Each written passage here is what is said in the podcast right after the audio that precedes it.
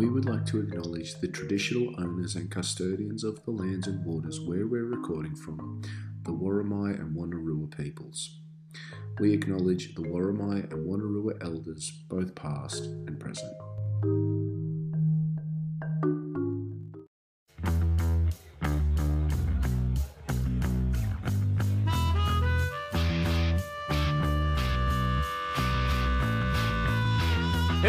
Who was on the field for the Newcastle Knights.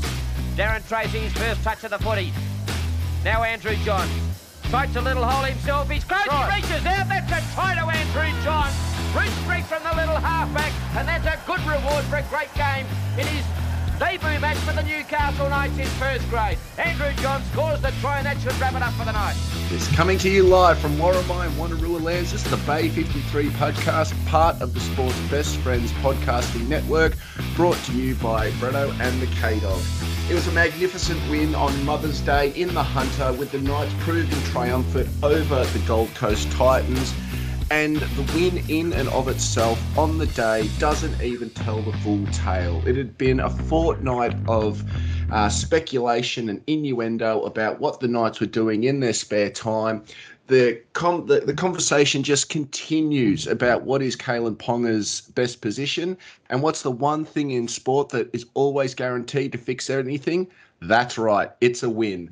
So hot off that victory, your good friends Bretto and the K Dog, they were sat front and center in Bay 53 to see it all happen on Sunday. But there's so much more to talk about. Bretto, how good was Sunday? How good was rugby league? Is rugby league back, baby? Because I got to tell you, I reckon it is. I think we've saved rugby league. To be honest with you, mate, I think we've saved the game. You know, whether The, um, it's grand finals, whether it's, you know, just the height of its popularity, the Knights, you know, are always going to be there to remind you just how great the greatest game of all truly is. I, I believe it's actually written in the laws of the game. The game's not good if the Knights aren't good. Well, it has to be, yeah. When Yeah. when Newcastle's strong, rugby league is strong. Yeah, absolutely.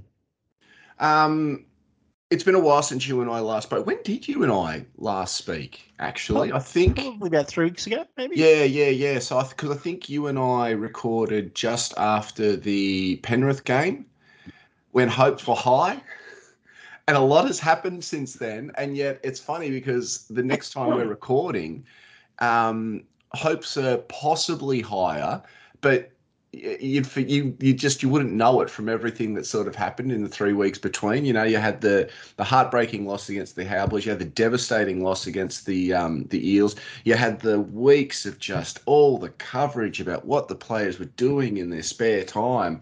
And um, yeah, to sort of come out the other end just celebrating a win and a good win at that, it feels good. Like it just feels really good as a supporter. Yeah, and, and and that's not something that we've sort of been good at. One, when when the blowtorch has been on us is when we've wilted. That was mm. kind of the thing I was most happy with on the weekend. Was the performance was pretty good, but the blowtorch was right on us, and the, and you know we were down, we were down multiple times. We were down early the second half again, and they kept finding something. So to me, that was the encouraging part of it. we're obviously going to analyze you know by the second what happened on sunday afternoon. I want to finish on the good stuff though because um, you just you can't ignore it. You have to talk about it. Um, the two weeks that did lead up to it particularly um, given the knights had the bye round during magic round. Mate what is going on? Why why i- why are the knights just not allowed to do anything without it being the biggest issue, the the worst thing that you can possibly do in rugby league. Well, why is it that Knights players just can't go about their free time um, without without it being front and center in the news cycle? I think a big part of it is that we're a soft target. There's no real blowback. You know, if they if the media just go after us, they, you know, we're not a Sydney team. We're not a big market team. Like, there's not a lot of blowback. Um, yeah, and I also think that you know, and this has changed since Peter Parr's got there. But you know, Phil Gardner used to bite, so the media went after. Phil had come out with you know, press conferences and ridiculous statements, and you know, and, and they get more traction. But the club played it perfect. They just you know barely said a word about it. Pari calmed it down and went, "We're fine with it. Who cares?" You know, and, it, and the, the players answered. It was actually the um the perfect response. Uh, uh, it's easy to blame the media for that, and I am going to. I think unfortunately though fans do play a part in that as well because historically, and you and I have talked about that dysfunctional relationship that exists between Knights fans and the club. Historically, Knights fans have been so noisy about their discontent. There's always there's almost been that uh, sort of inclination by the club to feel that they have to say something just to calm people down. And so it's been interesting. It was interesting to watch, as you say, where the club just shut up shop. They're like, we've got nothing to say on this topic. And um, it, it's funny because we, we, did a post through the pod account on Twitter um, after you know the the Bali 13, which which was reduced to one, was first revealed, and we sort of said, look, we don't really care what they do in their spare time, you know. But the problem is now is that having done what they've done, and it wasn't even doing what everyone thought they were doing, but the pressure's now on because if you lose, well, that blowtorch is just going to go up another notch. So um, the club, I don't think they took a risk, but certainly once the blowtorch was applied, they would have been like, right, we need to win this weekend. Because if you don't want to put up with that for another week or for the rest of the season, you've got to put it out on the park. Yeah, and I think that would have definitely been the message coming from the coaching staff and the club as a whole to the players. You know, we've backed you. We, we've not told you to cancel your holidays because you were so insipid against Parramatta. We've backed that what the original plan was the right plan. You do what you want to do, but you better be back ready to play because we cannot lose that next game, or you guys are going to get roasted for months. I, I haven't really had a chance to, or you haven't really had a chance to share your thoughts on the Eels game because obviously, if we win the Eels game, you know, they can go to they can go to the moon for all we sort of care. It was the fact that it was off such a bad loss and a loss of that nature that you really did sort of start to spiral into that, you know, that negativity when you're like, well, you guys have just, you didn't even put in, you don't care, you're obviously thinking about this. You know, as a fan, how how how do you really um, process all of that, or how do, how as fans should we maybe be a bit more mature to sort of you know, take that all in and just, you know, even um, compartmentalize it. Go, what happened on the game happened in the game. What the players doing in their spare time is what they're doing in their spare time. Maybe the two aren't necessarily always related. The the the, the thing that amazed me when in terms of getting out of control was actually after the Parramatta game. Adam O'Brien was questioned about, you know, do you need the bye, blah blah blah. Um, you know, are the players going to be trained, you know, trained throughout the bye because you've played so poorly? And he laid it out on the table then and there. He said, this is our big block of games in the season. We're going to give them a week and a bit off this time. They're going to train through the next because we've got basically three byes in six weeks. That won't change because that's been the plan. That's what the medical staff have told us the best for the players. The players have organised their time around that. The staff have organised their time around that. We'll stick with it, but it's on the players to come back ready to play so that's what. I, so I thought, oh, beautiful. He's, he's he's nibbed that. It was only the fact that Bradman comes out with the picture of being in Bali that it all blew up. But I actually think the club handled it really well. And, and as a fan, you know, I'm as emotional as anybody. I was devastated with how we played at Parramatta, but I was really ready to go. Okay, that was so bad, and these guys have got a bit of credit in the bank. We've got to say, well, this is just a one-off. If, if they fix it against the Titans, we can say this was just a one off. You know, they've had a big run of games. Paramount are the downhill skiers, uh, champions of the world. We, we, you know, because we were so bad. You know, it's not just we were poor, we were pathetically bad. You know, a good team would have put 80 on us that day. Well, yeah, so I just, that... so I just thought to myself, it's just one of the, you know, we were still a, a club that's mentally fragile. They've gone in, they're thinking about their week off. It's not good enough, but if it's one week, I'll cop it on the chin. And, you know, as it turns out, it was the right move. Right. So you've mentioned Bradman. Bradman posts uh, to his Instagram live story, and I, I think we'll, we'll, we'll stick with the Bradman sort of uh, centerpiece for this story, and let's let's ride that right through to the end. If he doesn't post the Insta live story uh, at the at the resort, does it is this even a story? Is that? No, and I'm not it, playing. It's probably it's probably a, a shh in Buddy Buzz Rothfield's column. Yeah, all right, okay. Now yeah. this is not to blame Bradman as well. I, I think he did what a per, what, what, a perfectly normal thing that any 21 year old would do Absolutely. when they are in Bali. Absolutely. Um, but if he doesn't post, all right, so it now it now becomes a story. So it gets picked up. The Knights are in Bali. You know, uh, uh, Channel Nine are running with it. You know, Gus is lambasting it Um, Fox are all over it. You know, a certain NRL 360 host was pretty judgmental about it. I, I, like, what do you say? Like, it's is that something now that we should really just expect when it comes to rugby league media? Now, is it is it really Yeah, just a case It's that so far gone. Yeah. yeah, you, you've got two choices now if you want to be involved in rugby league. Do whatever it is that you want to do and just know that you have to deal with the blowback. Or if you can't handle the blowback anymore, then you need to behave in a certain way to make sure that that doesn't happen. And that still doesn't matter. If you if, you, if they're gonna have an ag- agenda against you, they're gonna have an agenda against you. There's plenty of players that do a lot wrong that don't get talked about in the media. It's simply it's simply agendas. Bradman is Bradman. You know, he's always been a high profile player, especially as a Knights player. He's one of the more high profile Knights players because he had that reputation from like you know as a 14, 15 year old. Mm. So um, and I kind of think that to me the, the the big thing was that not one of them asked. Not one, not one of them asked why is he there. So I want to get yeah.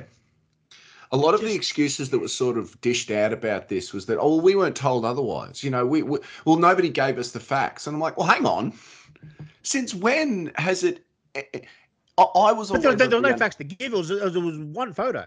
But this is even more the fact. I was always of the understanding. This is see. This is how cooked general media coverage has now gotten. Is that we really do live in an age of print now, ask questions later, because nobody wants to miss out. No one wants to be one upped on the scoop.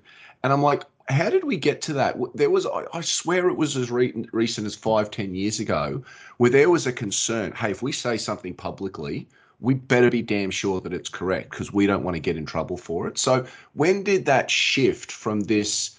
Oh, we'll just say whatever we want now, and the facts will look after themselves. Because what we've heard so much is that oh, well, nobody told us otherwise. Like, no, you're in the media. It's your job to find out It's, otherwise. lit- it's, it's literally their job. Their job is to report the facts. And then if they get the facts wrong, it's then to correct the thing. And our good friend Harvey G pointed out the problem with the 24 me- hour media cycle now is that they don't need to correct themselves because the cycle just moves on. Well, not only does it move on, but it's sort of um, it, well, yeah, no, it's it's um because so it's gone from a, a, a still shot or sorry a live story by Bradman to suddenly the whole team's in Bali to suddenly you find out oh well hang on there's only a few of them over at one point I thought there were three or four there was one Bradman was the only Yeah. one in Bali Yeah. there were a couple of other guys in Fiji um, Frizell took his family to Tasmania um, but what really irritated me about this whole thing was the line, well, uh, you know, after a performance like that, why aren't the players back at the club training? And what do we find out? Kalyn Ponga has spent the last two weeks back in Newcastle training his backside off, getting ready for the Titans game. And yet that was never mentioned. Never mentioned once. What you know, and what I and I've got new respect for the club in this regard. The guys that went away were the guys that earn it. Oh, Jacko, yeah. Bradman, Frizz, DSAF, the guys that had earned a, a break, that had worked their backside off through the injuries of the other teammates and had tried their heart out, were the guys that were away enjoying family time, enjoying time with partners, enjoying some sun, you know, in the in the cold months. And the guys that needed to train, like KP, Adam Elliott, who hasn't played because he was rehabbing, the guys that needed to train went home training. Like it was done perfectly. That's exactly what you would want from your club. The guys that just earn a rest got a rest. The guy that needed to train trained. What else could they could they have done? It was just as I said, like I, I made a, co- a comment on Twitter yesterday, like under a post, um, that I love these guys because to me that was like they've got it now. They finally understand how to be professional rugby league players. Yeah. You know, and I just I'm so I'm so disappointed with how quickly our fans jumped on that hatred bandwagon. Because you go to Facebook, and according to Facebook, KP was seen in nightclubs in Bali and blah blah blah. And like, The disappointment, though, uh, I mean, you and I, we're, we're going to talk about a, t- a topic that's pretty close to our hearts, and the disappointment, though, it for me, and I've been I've been really back and forth about this a lot over the past week. It wasn't so, you know, this, the speculation from those who are outside the club. It's not that you can you, you can you can handle it, but you come to expect it. Like you sort of think, well, Gus Gould, you know, he'll take any opportunity he can to get his club ahead. You know, he he, he um, is acting on behalf of the Bulldogs. Yeah, all right, take a shot at the Knights. the comments though that sort of came to light that you and I were aware of. I mean, look, I've got to preface this, and um, well, no, I'll hand it over to you. Actually, I'll, I'll let you have your say because I, I, I still don't know how to sort of verbalize it. But of all the comments that were made uh, during the whole whole thing, surely the ones that um, that Joey had to give on the topic, they were the they were the ones that actually, in the end, in hindsight, cut the deepest. Yeah, you, you you're absolutely right. Like I'm so disappointed in Andrew. You know, we all love him. He's the goat. But my word, the, for two for two reasons, Andrew knew Andrew would have known the facts. In terms of all the things that goes on in the club, Andrew's part of the club. He knows the facts. So all the all the speculation Channel Nine were coming out with, Andrew knew what was the truth and what wasn't, and he didn't correct anybody. Disappointing. He he he then he then he then used his pulpit to to jump on the KP positional thing, and you know and gets it completely wrong in terms of the club's stance on it. He then goes back in for a second dip at the club about the not training hard enough. And then I've still have an Andrew Andrew come out and say, I was wrong. Look, Andrew Johns is the greatest rugby league player I've ever seen in my life. I, I still haven't seen anyone sort of close and we'll to it. And, no one will be better than Andrew Johns and my love for Joey runs so deep. So I mean, I, am I'm, I'm talking with statue guy all the time. Like, hey, statue guy, where's the statue? He's like, hey man, the statue's coming. All right, you got to calm down. It's Newcastle. These things take time. So you know, I'm I'm in, I'm emotionally invested in the greatness of Andrew Johns. So that's actually the reason why his words actually hurt the most. But it, it's not even the fact that okay, so maybe he got something wrong about what the players were doing uh, okay, maybe he expressed an opinion, you know, that's hyper speculated that I don't actually disagree, that I actually don't agree with. The thing about what Joey said, though, was uh, I just, and I still can't process it now when I think back on it, is I was like, have you, has, has he forgotten? Like, has he forgotten that quickly or what it was like the pressure that he and not and I'm not saying oh you know players you know in general no, him specifically. Yeah. Yeah. Like yeah. the pressure that used to be placed on him every time he sort of looked sideways. You know, the guy falls asleep at an airport and it blows up into this story. Yeah. And I was just like, you know, I still, I still thought when all that went down, he jumped on that bandwagon. I still actually thought like the amount of times Joey said, I was entitled to enjoy my free time. I yes. under a lot of pressure. I played every single minute I could play on the rugby league field. I was entitled to my time off. And then he jumps on that other bandwagon, like, Andrew, come on, son. And specifically with this idea of going overseas to Bali, of all places, I'm like, this is a guy who was under so much pressure in 1996. He said, I need to take time out from the game. And he went overseas. Yep. and I was like, some of these players are actually almost doing exactly what you did. And it led you to a premiership. And I was, and that's why I was just, I, I again, it's it's not that I necessarily had anything against Joey for it. Was just I was like, what's what, what's going on here? Like, is he is he is he doing a bit? It just seems so unbelievable that he, you know, I could cop it from Freddie, I could cop it from uh, Danny White, like yeah, but him of all pl- people to be saying that. I just look, Joey, if you're listening, and I know you're not, but you know we love you, and uh, we we know that you've got the club's best interest at heart it's just yeah, that was that was really the one out of all of the speculation for two weeks straight. I found it really interesting that Joey's been really sort of defensive of both Bradman and KP. Joe, mm. Joey's always been, you know, when the hype train of Bradman was coming through, Joey's always like, don't destroy this kid, you know, like he's great. We need him to be at the club. Let's not, you know, let's not run him out of town. Mm. And then the chance that they're all trying to run him out of town, Joey jumps on it. I'm like, and it's funny, right. you know, it's funny, you know, because our good friend of the pod, Maitland Mumbler, was like, what surprised him in the end was, well, how hard would it have just been just been to say, hey, look, it's one bad week. Why don't we just see what happens after that, and uh, we'll deal with it then? And I was like, I'll tell you exactly how hard it would have been. Not very hard at all, because Peter Parr literally came out Yep. The one thing he did talk about was like, we're not throwing the baby out with, and he was directly talking about KP positionally. But when you think about it more generally, he was like, we're talking about one really bad performance here. Okay, we've had a few more losses than we like, but it's actually only really been one truly bad performance. We're staying the course. And Absolutely. I was like, and I was like, that that's such an easy line for anyone within the club to maintain why weren't they? So yeah, just oh, Yeah. it's, um, it really sort of it just that that's the part in the whole thing that in the end you look back on it, particularly with the way it turns out where we find out through a journalist who did their job by actually asking Bradman, "Hey, what did you do over in Bali?" Braddy's going overseas to build a house for someone. It's just Get, getting, getting a tat at a guy that he trusted because he done his tats previously and went and helped a local family build a house. You prick. and that's that is just absurd to me because one channel 9 media personality was like oh i'm going to build up this story about this other club going to do these things for for those without and you know away from their club and i'm like And and tag the Knights in the in the story. Yeah. Rub it in. And the guy you were literally lambasting for going and having a piss up overseas was doing exactly that No, no. The Dolphins were purely doing rugby league clinics. Brad was actually doing fucking Oh, building yeah. housing for people. Like, come on. They're not the same.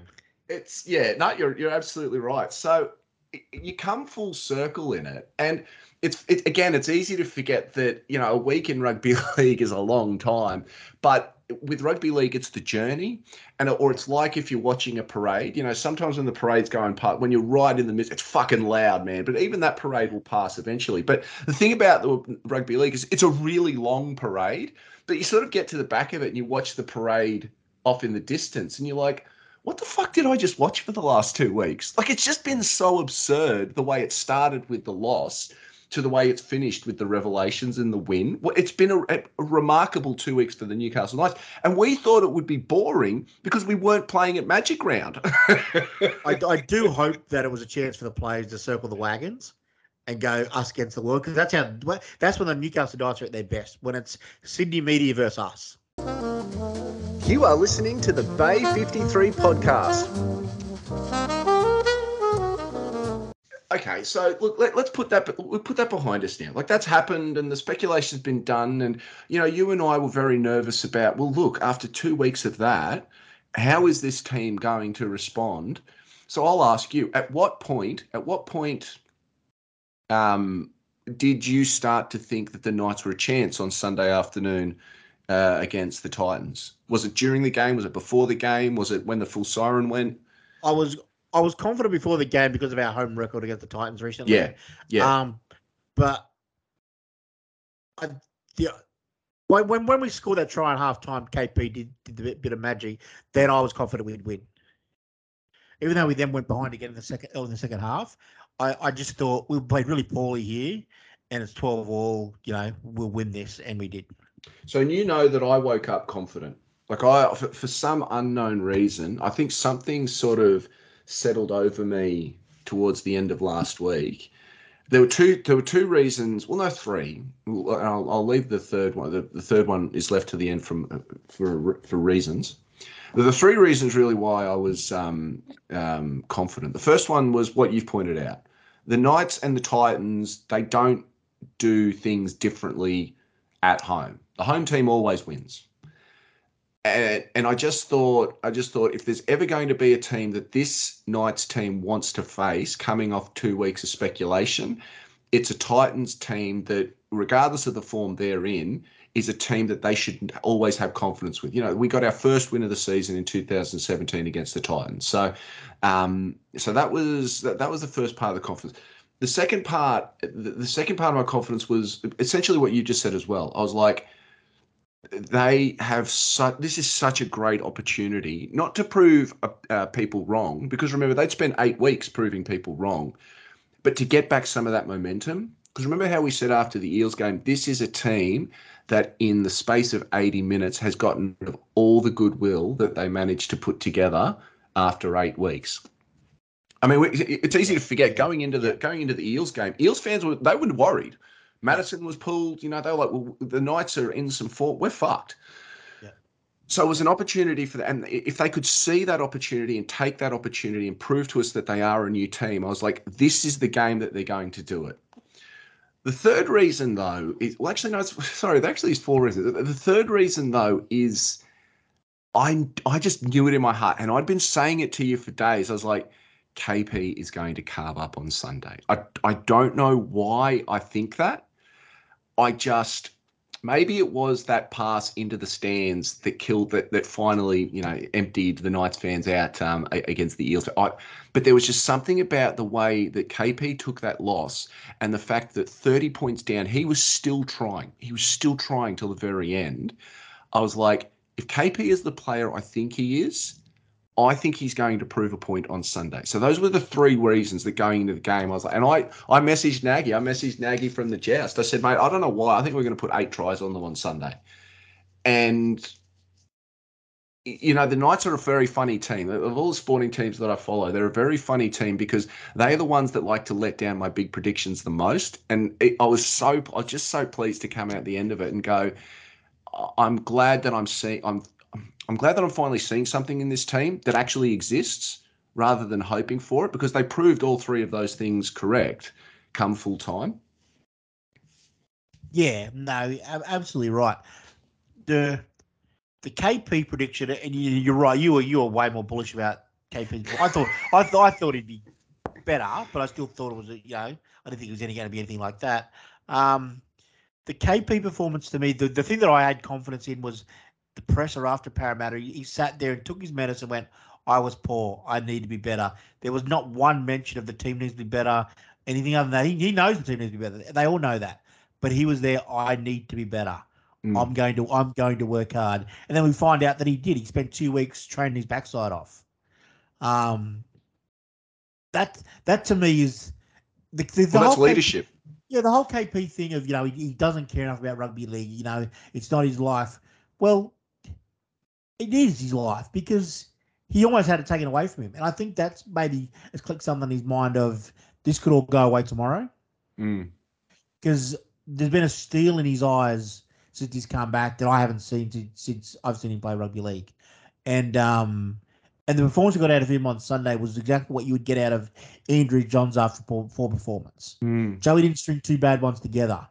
Because if he was poor, he died to be the, for the next one to be great, and he's always the next one wasn't good. The next one was always great, and then you know, and then that's exactly what KP did. So um, yeah, I I really really really hope that's the start of the the career we thought he was going to have. The fourth thing I want to mention before as well, and I know this will sound funny considering, I mean, the Titans still scored five tries. Uh, three straight weeks of scoring 26 points, whatever you want to make of that. I, I had a lot of confidence, though, going into this game because I genuinely did think that that game they played in those horrific conditions, the last game of the round against the Eels at Magic Round, I was like, look, man, that's you know, you've got whatever the Knights have been doing, it, what I thought at the time in Bali, you know, whatever they've been doing anywhere, else, they've got to be fresher coming into Sunday than what the um, Titans just had to do to get. What was it, a four point win over the Eels or whatever? Yeah, a close win, right. Yeah, close win over the Eels. I was like, look, I, I think this. I actually think this Titans team is far better than I thought they were going to be. But I was like, that's got to take its toll on you eventually. And I just thought, you know, surely we'll come over the top of the top of that um, as Sunday afternoon sort of goes. And interestingly enough, you know, we scored. Um, I think we scored six tries to three in the second half, and uh, yeah, that was that was ultimately where we won the game. Yeah, and you know, and, and it wasn't just that we yeah run over the top of them, but we did it with really expansive, high paced football. You know. Oh yeah. We took, we took advantage of the fact that we knew they would be legging the second half. You know, we upped the ante like a good team would. That's what I like. You know, we we put the foot on the throat. I mean, you know, we killed them off really quickly. Mate, let's, you know, I said that uh, um, a week is a long time in rugby league. Mate, 80 minutes is a long time in rugby league because as celebratory as we are post game and obviously knowing the result, oh boy, three seconds into that game, I was not confident at all. Mate, um, it couldn't have started any worse. Like, uh, it was a relatively small crowd, only 13,000, which I think is good for a Titans team that doesn't draw. It was expected to rain and it was bang, you know, right in when that lunch is hitting for Mother's Day. I thought 13,000 was a good crowd. Um, but the air certainly got sucked out of the stadium uh, from that kickoff. Uh, yeah, dreadful start. And it just had to be Bradman involved, didn't it? I did. like like I, I could almost hear the laptops flick, flipping open of the media up in the box and start writing their stories. Bali Bradman drops the ball. you know, like um, you just watch the ball go over his head. You know, still thinking about mocktails in in. Um, in but I mean, you and I agree that was actually Greg Marzhew's fault because once yeah, Bradman's looking backwards, Yeah, Marzhew had to come forward to it. Yeah, he really should be coming. Anyway, you know, it is what it is. We didn't complete a set. I don't think I don't think we completed any of our first three sets. We were dropping the ball. You know, we were we. It was just, it wasn't happening at all. And yeah, you know, it's easy to remember now that we were having flashbacks after three minutes, going, "It's going to be a long week of news stories about what we did with our time off." Hey. yeah. yeah. yeah. Um it's funny, you know, you look back on the on the first half. It was a flat first half. Can I ask you something? Do you think they played that way? They were told to play that way, or that was as good as they had in them, given that they'd actually had a couple of weeks off? Yeah, I think it's it's a it's a thing of you know being a bit rusty because they've had the, the two weeks off. But I also think that's a bit how we play this year. Yeah, I think I think we try to just stay in the game and stay full of energy at halftime. I think you know I think basically the game plan is let's have the margin a, a try either way at halftime and go from there. Um, ultimately a great start though. I mean, Dom Young. Like, what do you do with Dom Young at the moment? Because he scored the first and last tries of the game. I think in the end we recorded he was a net positive on the game because he scored those two tries. And the first one, no one scoring that but him. I think you and I thought he'd actually been pushed into touch. We we didn't realise that he'd made it even to the line. But of course, he then goes back up the field and he still looks like a deer in the headlights when it comes to the high ball to then give the field position. Did he give the field position for for Feeder's try or Phillip Sami? Anyway, the, the Titans scored off the back of one of his errors. Um, I mean, you look at how the Roosters are going this year. You kind of start to think maybe they need him a, him a bit more than we sort of need Dom. But I mean, uh, do you think we're going to miss Dom next year at this stage? Um, yeah, he's a good player. Like, I'm not going to say we're not going to miss a good player, but mm. the thing is, I don't think we're good enough to defend his errors. Yeah. You know, like and he, the errors will probably come out of his game as he get you know gets more experienced. But at this stage, we really struggle to defend his areas. So that yeah, that's a big area of concern. I think the Roosters you know to handle that a little bit better than we do. But uh, but you know the, the, his ability to produce a try out of nowhere, we don't have anyone else in the team. Hey, you picked up on something that happened early on, though. I just want to go back a little bit again. You picked up on something that happened, one of our early errors there were shouts for a challenge, but you noticed that D- Daniel Saifiti was saying to everyone, "Don't challenge that. You just start tackling, and you fucking get our heads back into the game." And that was an early indication that the attitude, uh, the attitude shift was there that we sort of needed. Yeah, it was really noticeable. Um, I can't remember. I think one of our, I think it might have been Margie, had, had dropped the ball 15 meters out you know, and playing the ball, and and there was hands all over the ball, and there was play. I could you know, I could see players calling for um for a challenge for a challenge, and DSAF like literally just glared at all of them and went no tackle, and that was and that was it, and just gave him the best SD you've ever seen in your life, and I just thought, oh, he's on today. Mm. He's just going no excuses, you know. Well, he really and, and, was. Yeah. No, I was just going to say he really was 160 meters run, only forward to crack 100. Yeah, yeah. No, he, he was he was immense yesterday. Uh, sorry, on Sunday, Dan. Hey, we had um, so it, it's funny now when you think about it, what a turning point um, this actually was, not just in the game, but in you know our existence. So the the Titans are up twelve to six.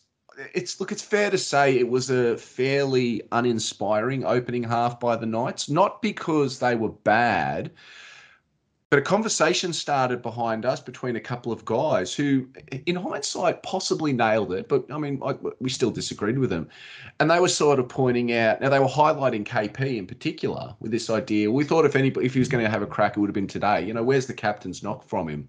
I don't agree with it from that perspective. But having said that, the team as a whole, you kind of thought, yeah, I thought they'd come out with a bit more fire, you know, maybe not after 10 minutes, maybe, but certainly after 20 minutes, after 30 minutes.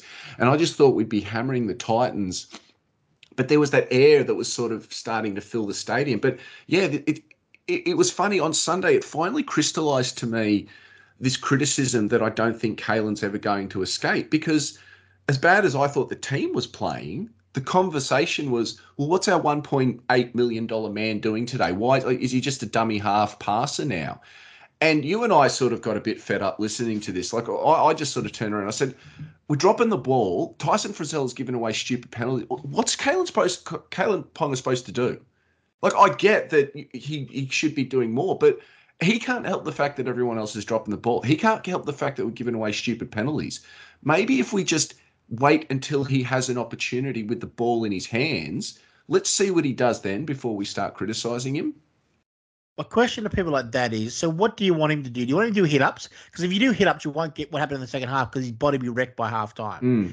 You know, so so he, he wasn't getting any ball because we we we had no quality ball. So you know what he did? He went and got in a dummy half and you know created a little bit of ruck speed around there, and and had, had had a go. Gave Phoenix a bit of a break, which meant the Phoenix could play more in the second half. He actually did get his hands on the ball. But he didn't try to overplay his hand. He didn't do a guffey where he runs around in circles and, beat, and, and beats nine tackles and goes backwards. He did he did exactly what he's supposed to do. He got in there and, re- and gave Phoenix a rest, got his hands on the ball, and then by doing that, he created the last try. Like he did exactly what your one point five million dollar man should do. He made a difference he did make a big difference. So, I mean, you and I now just uh, we agree, and I think everybody agrees it was the turning point in the game. So, not only did we sort of have that conversation, and to their credit behind us, they were just like, oh, you know, we come on, we just want to see us win, and we just want to see him get it. And we're like, yeah, right, we sort of get that. So, no sooner cowards, that com- cowards. where, where were in the second half? They were very, very absent. Actually, they didn't even turn up in the second half. now, no sooner did that conversation finish than you and I sat back down, or we turned around and KP's in at dummy half inside the, the 30, 40 meter attacking zone. And he just starts drifting inside. Now, I, I want to. I, I actually going to leave it to you because I like. I love listening to you uh, describe the play. But what I will tell you is, before what happens happens, as he's drifting inside, I I promise you, I actually started to fear the worst.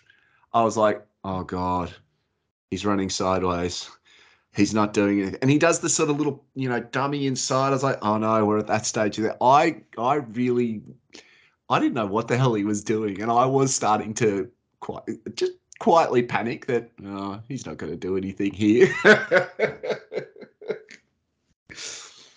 it was actually so he's too to me he's too much like leave down that play. So with him running across field and, and calling blokes inside. If guys are actually running in support of him, the whole idea is, him throw those dummies drift across. Guys start running, you know, hitting lines. The defense has to come up to try and nip it in the bud. Yeah. So that's when you pretend that you put the kick in behind.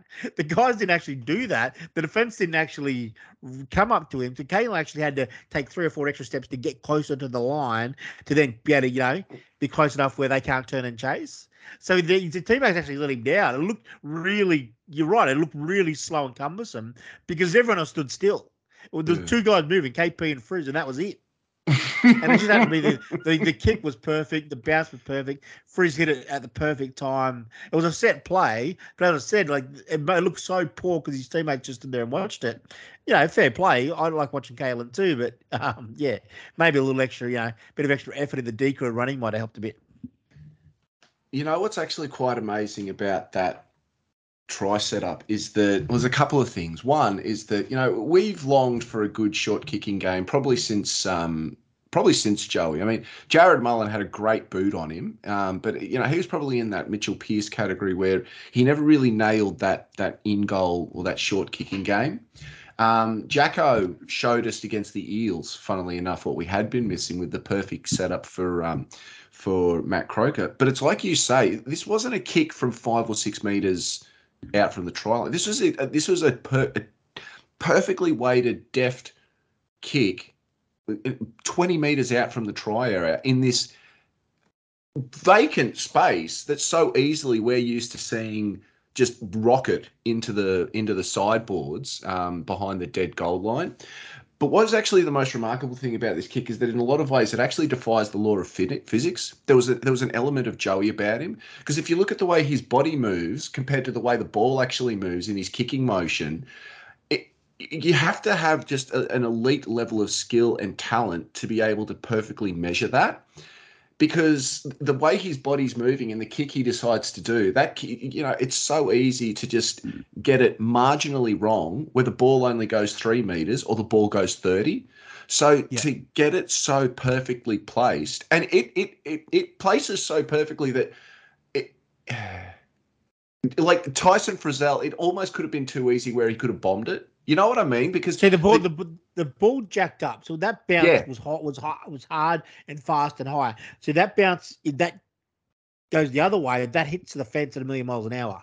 Mm. You know, because because about that last bounce was so hard. If it hits and tumbles on, you look, it's the worst kick in the world. Because as I said, you know, it, it hits the fence, you know, and makes a bang. But Frizz, because it was, the play was so perfect, Frizz had the time to steady himself, get that hard bounce, you know, and get it down easily. But you're right, there's a lot of space there. But he's got to weave it through the legs. Yep. He's got to get it close enough to the dead ball line where Tyson, you know, can hit it fast and outrun the guys in in the defensive line. But then he can't hit it so far that the Titans winger has time to get across and cover it. You know, it has to be on that spot.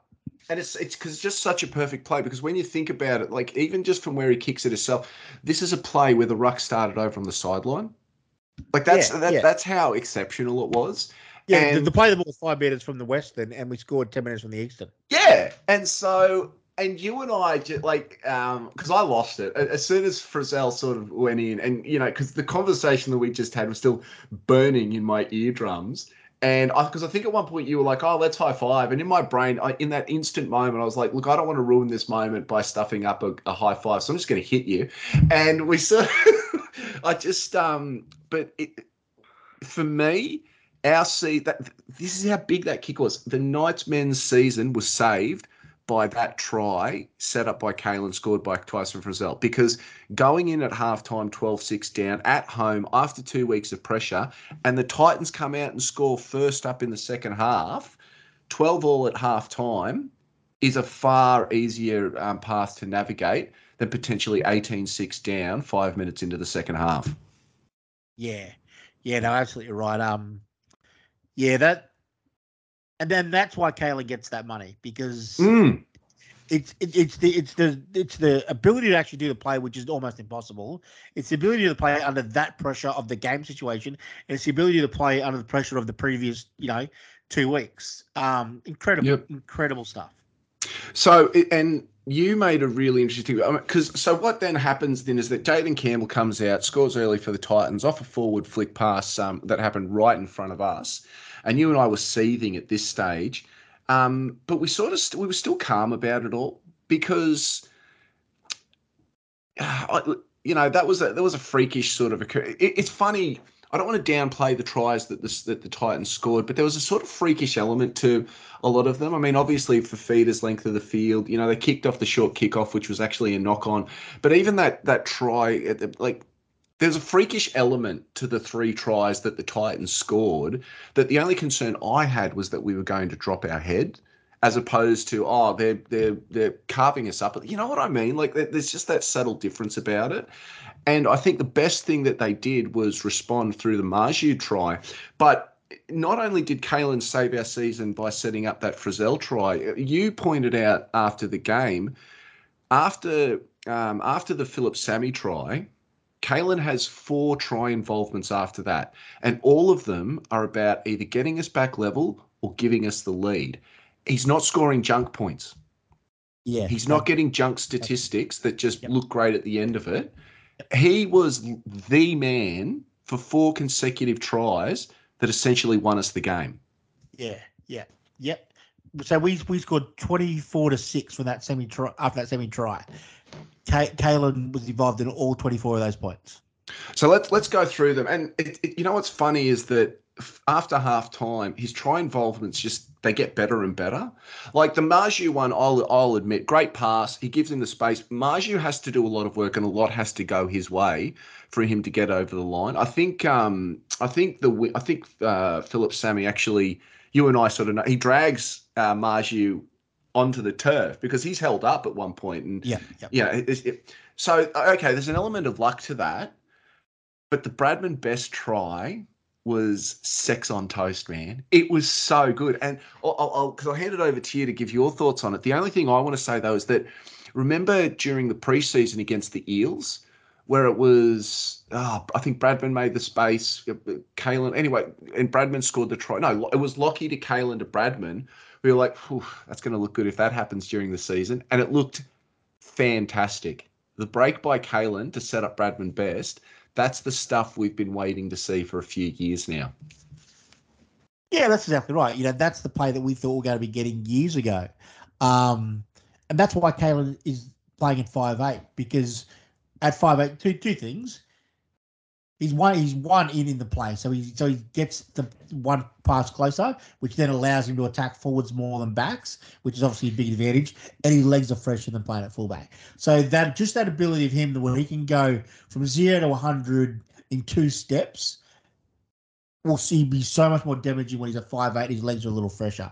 Yes. And that's and that's what that play was. He he, he saw the you know, tiny bit of space. He went zero to hundred outside, quickly draw the fullback.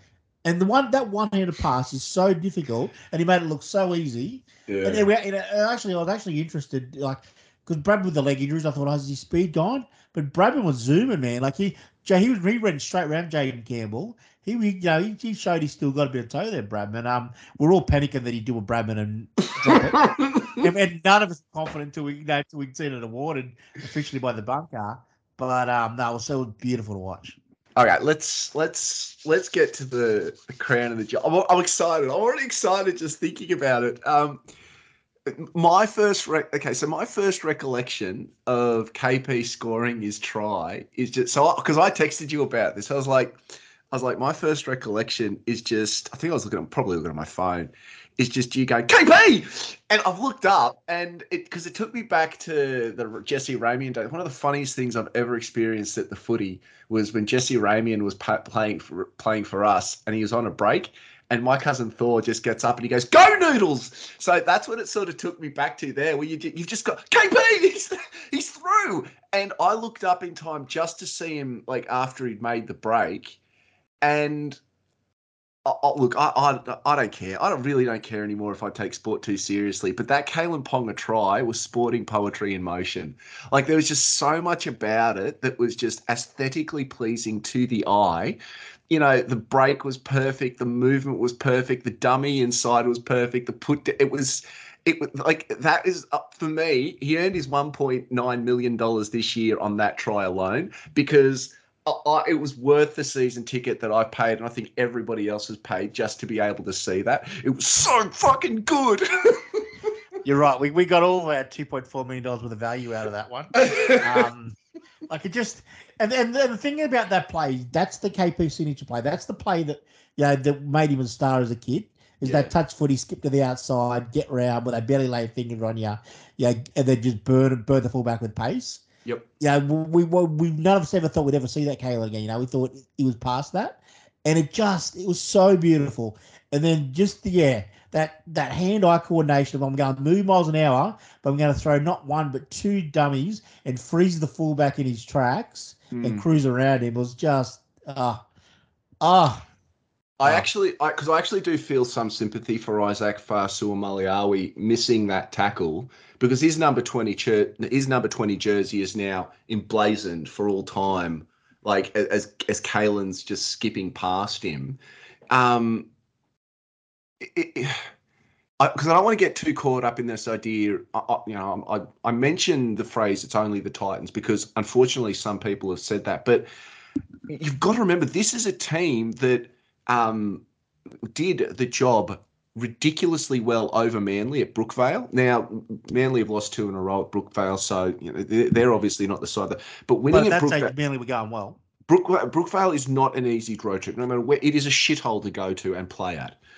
So they did the job there. They did the job on the Eels in hor- horrific conditions. And remember, the Eels were going into that confident. Titans came into this game expecting to win. Like they were, they were the favourites against the Knights at home. This was supposed to be a different Titans team. So you can't just say, "Oh, it's only the Titans." Whatever you thought about the Titans, you now think differently of them if you do, not because of what that, but because of what Kalyn Ponga did to them. And again, Yeah. that's why you pay him three point one million dollars a season because he is the player that you have in your team. We don't pay him four million dollars a year to win games. We pay him to say we want you to do what you do, but it is our job to put you in the best position to provide it. And what happened when we put him in the best position to be able to provide it? He fucking did it. You know, you know what I, I find really interesting that Kalyn People people think Kalyn is going to be like some of the other superstars. So your Cam Munsters, your Teddies, your Turbos when he was fit, are guys that always got their hands on the ball because Mm. that's how they're superstars. Whereas Yeah. Kalyn's more of your David Fifita type. He doesn't need to touch the ball a lot, but when he but if you give him quality ball, he'll win your football games. And David Fifita gets gets back for the same reasons that he doesn't touch the ball enough. You know, he's a back rower. David Fifita's not a hard-working back rower. That's not his job. His job is to, when we get in dangerous position, David, you're going to run through three blokes and score. Kalyn gets paid 4.8 million a year for the for, for that exact thing. We don't want Kalyn to touch the ball all the time. Yeah, he's 5'8 and he'll distribute, you know, and all that sort of stuff. And as I said, know, he, he got in a dummy half and helped Phoenix out, which he probably wouldn't do if Brails was there. But we don't want Kalyn getting the ball all the time. That's why he's not playing fullback. If we want him to touch the ball all the time, he'd play fullback. He's playing five eight because we want him to be fresh so that when the game's on the line and there to be won, he finds a, a reserve front rower and goes, You're my Huckleberry, and makes him look like a fool. That's that's why we pay him five point three million.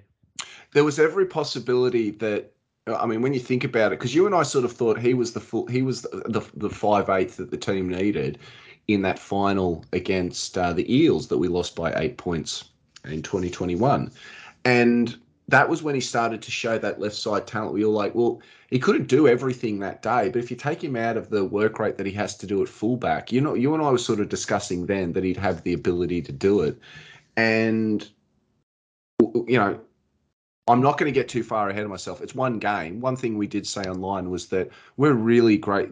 It was just so enjoyable to watch him deliver on the day. He's got to do it again, though.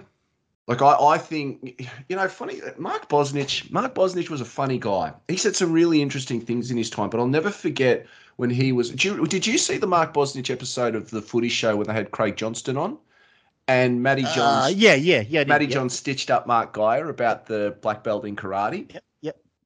One of the things Mark Bosnich actually said on that show was that he said he said you know one of the reasons that I was able to achieve what I was able to achieve was he said you know the phrase that they say well you know in sport you're only as good as your last game. He says for me I thought well no that's done. I'm actually only as good as my next game. And so he was always looking at it as in I'm not going to rest on what I've done. Like that that's past now. Yeah. What I can focus on though is what I'm going to do in the next game and I've got to be great when that's finished. And so for me, that's where Kalyn Pong is at now. Okay, Titans game's done, and that's great. You did what you needed to do. You know, you you um you, you got us the win. You did what we're paying you six and a half million dollars a year to do. Well, that's that game's done now. Now you've got to be focusing on the Sharks. It, it's possible you've got to be even better again, but that's Yeah. what we're going to pay you Yeah. the money to do now. You need to be as good, not as your last game, but as your as your next game. Ka- Kalyn's got that feel about you know like a, a top quality uh, striker in soccer or or or a shooter in basketball. Oh where, yeah, where Yeah. they, they they they take their next shot. The last one is irrelevant. You know, KP will make a lot of mistakes because he'll try a lot, but uh, failing once or twice will not stop him taking that next shot. And that's what we need from the from the leader of the team. We don't need a guy that if he fucks it up three times goes, well, I can't do that anymore. his attitude is always that it should always be, I fucked it up three times. I'm due, baby. You know, and that, and that's exactly what we want from him. And and as I said, it's so much like a, soccer striker. You know, um, my my team Liverpool, you know, Mohamed Salah, he'll have five and look like he could hit the side of a barn door. Then he'll hit one for 25 yards and put in top bins. You know, like Mm. that's what KP is. He he'll throw that wicked pass and he throws over the sideline or he hits a guy in the chest that had no chance to catch it. We'll go, KP, mate, mate, mate. But he'll keep doing it. The problem is, but our team can't defend it when he does it at the wrong time. What we need to do is back him up and go, keep doing it, Kalyn. If we if we fuck it up, it won't matter because they won't score. So it's funny you should say that. So uh, you know, at, at, by the time Kalyn scores, it's five tries to three, and funnily enough, and we give a shout out to Lockie Miller as well, seven from nine on the day. Which you know he'd been under some pressure as well. He'd probably obviously been working on his kicking during the break as well. Yeah, Barry Barnes have been in town helping him with kicking. So, um, but I mean, when you and I say Kalyn Ponga won us the game, I mean, Lockie had, had brought his kicking boots that day. So the Titans managed 26 points, but I think, I think by that stage, yeah, because we had the penalty. Well, I think, I think we had an, I, I think we were, we we were 28 points by that stage. But it was a weird Yeah. end to, it was a weird end to the game. I mean, oh, we'll talk about the Gagai try as well. And the reason I want to talk about that is that kudos to the bunker for picking up that Kieran Foran is a conniving weasel when it comes to knowing how to play for an obstruction penalty when he knows that he's fucked. I was like, because you and I were looking at it going, Kieran's just standing next to the referee shaking his head. Nah, nah, not a, nothing to worry about here, boys. I, have been taken out. I've got this sorted.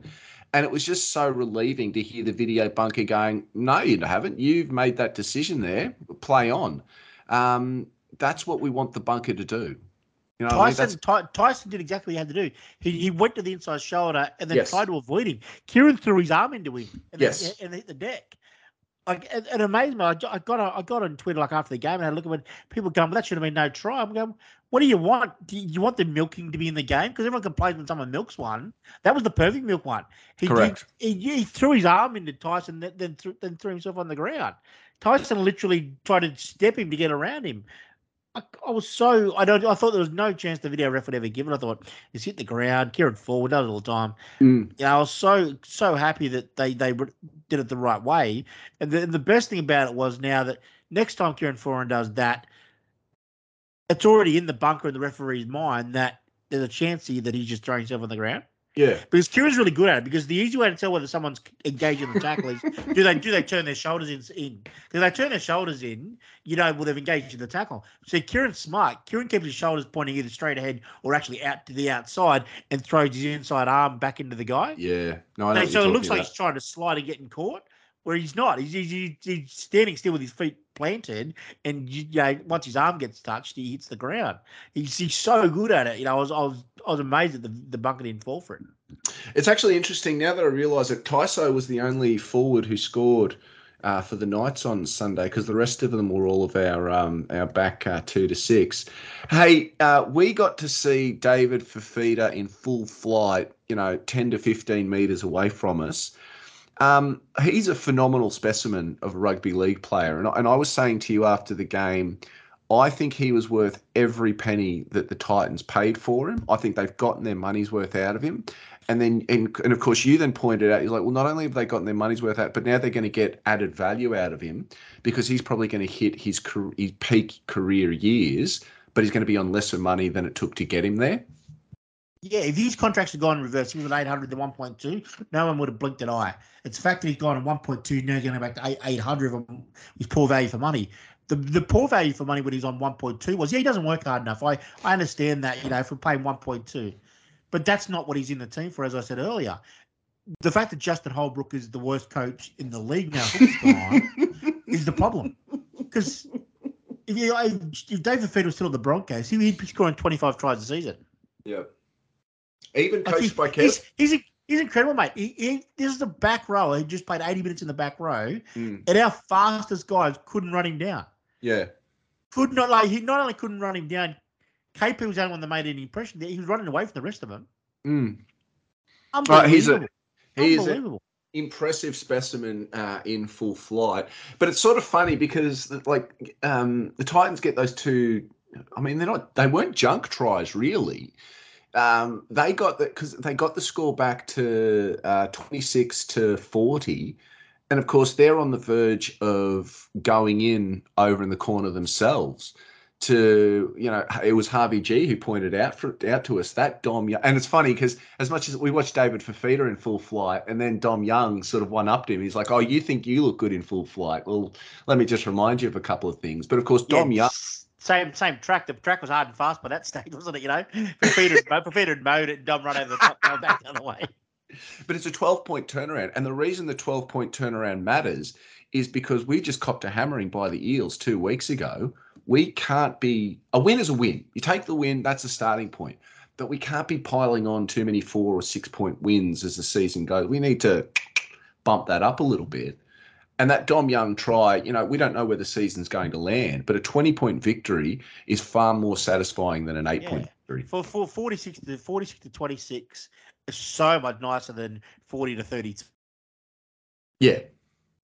Um, it's, it's incredible. You know, like in terms of the game, that it made no difference. But yeah, 20 points as opposed to eight. Yeah, huge. Um, hey, we and look, we've got to give a shout out to Phoenix Crossland because Um, and you and I sort of had our doubts. I mean, we had our doubts about the whole team after the Eels game, so we move on from that. He he did what he needed to do against the the Panthers, but I think that last play at the end of the Cowboys game, where you could see he's not a natural hooker, the doubt had started to creep back in for Phoenix before the Eels game. Phoenix had his best club for the Newcastle Knights on Sunday against the Titans. The, the, the 40 20, he's the highest tackler for the team on the day.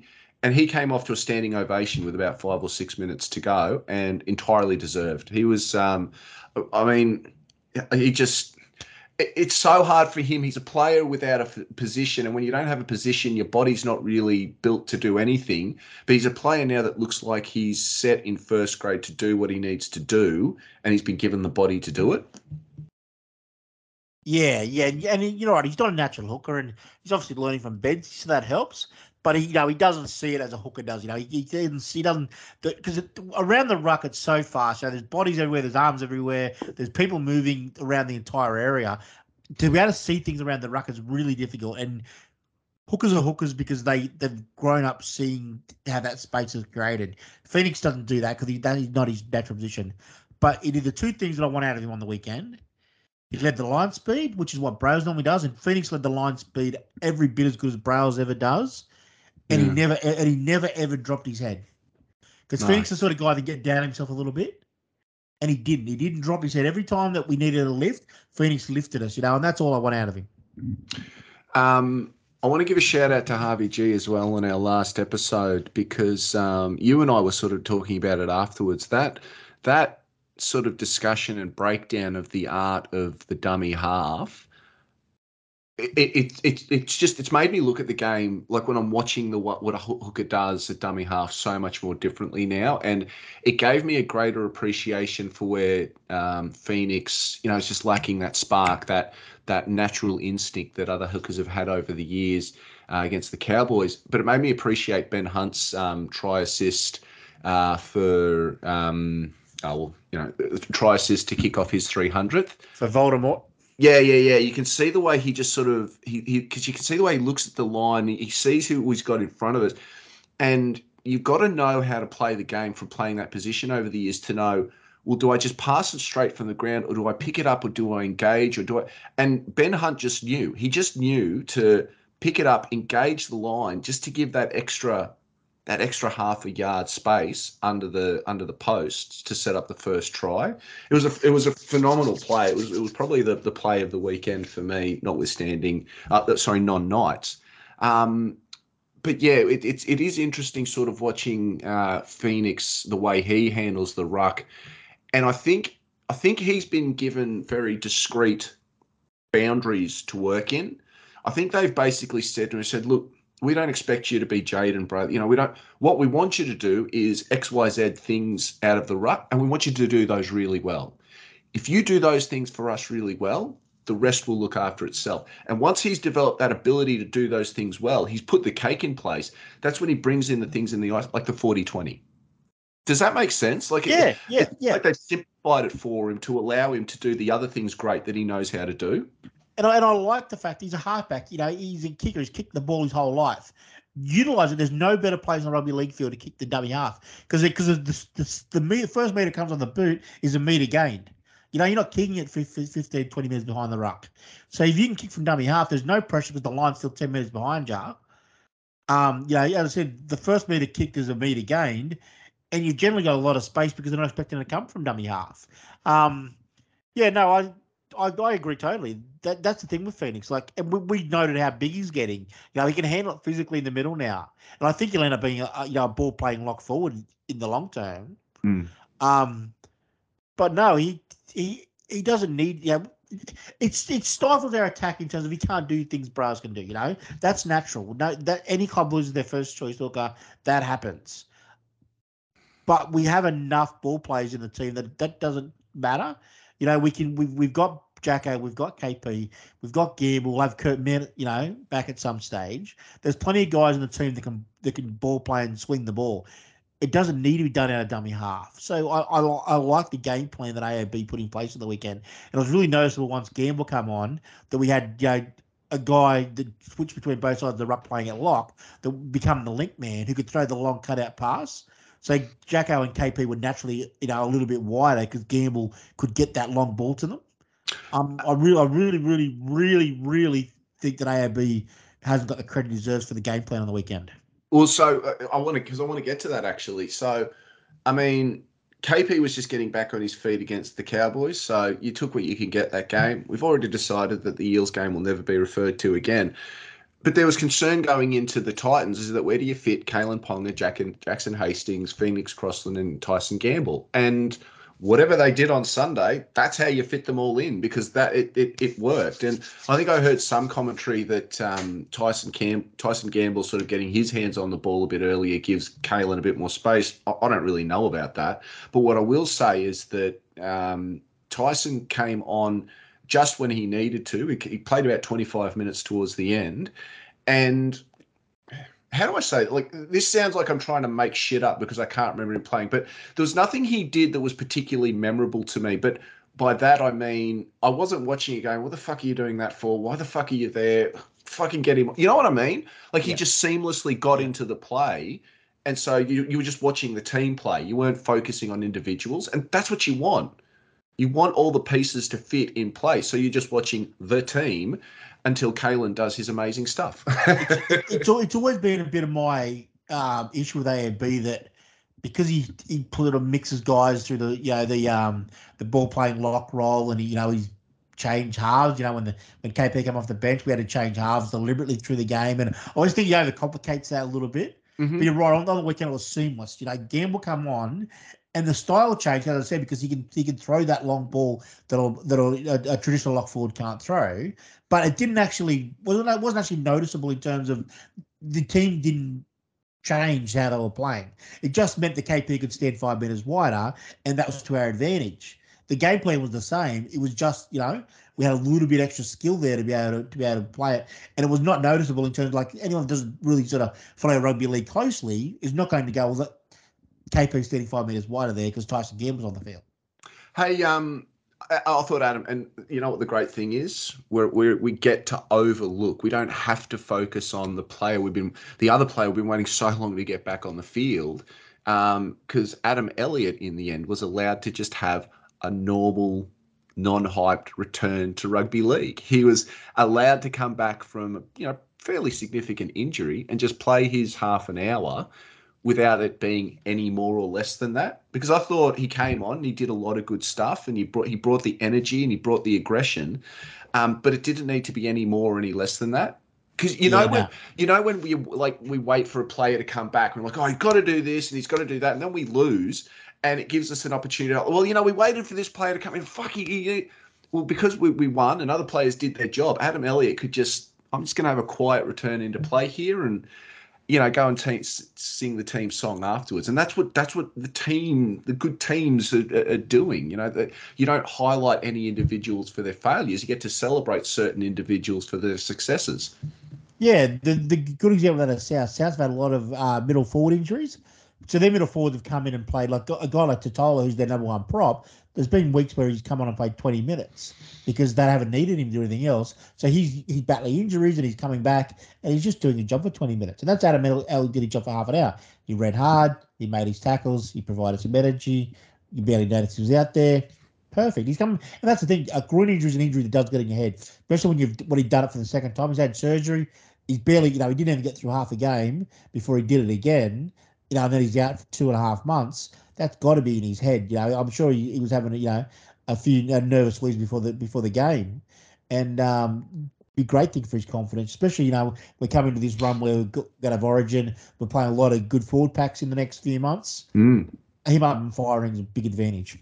Hey, uh, speaking of so uh, speaking of up and firing, and I, I, I look. I won't. I won't say it, but I think you'll you'll be thinking the same thing as I will. Is that you'll be wanting to keep your eye on Jack Hetherington against the Sharks next week, next weekend because oh boy, he. So you and I were sitting right behind the the bench when he got taken off after, and it can't have been long. Like after 19, 20 minutes. No, seventeen, I think it was. Oh fuck, he was filthy, man. He was blowing up. He he must have been shaking his head for a solid ten minutes after he came off the field.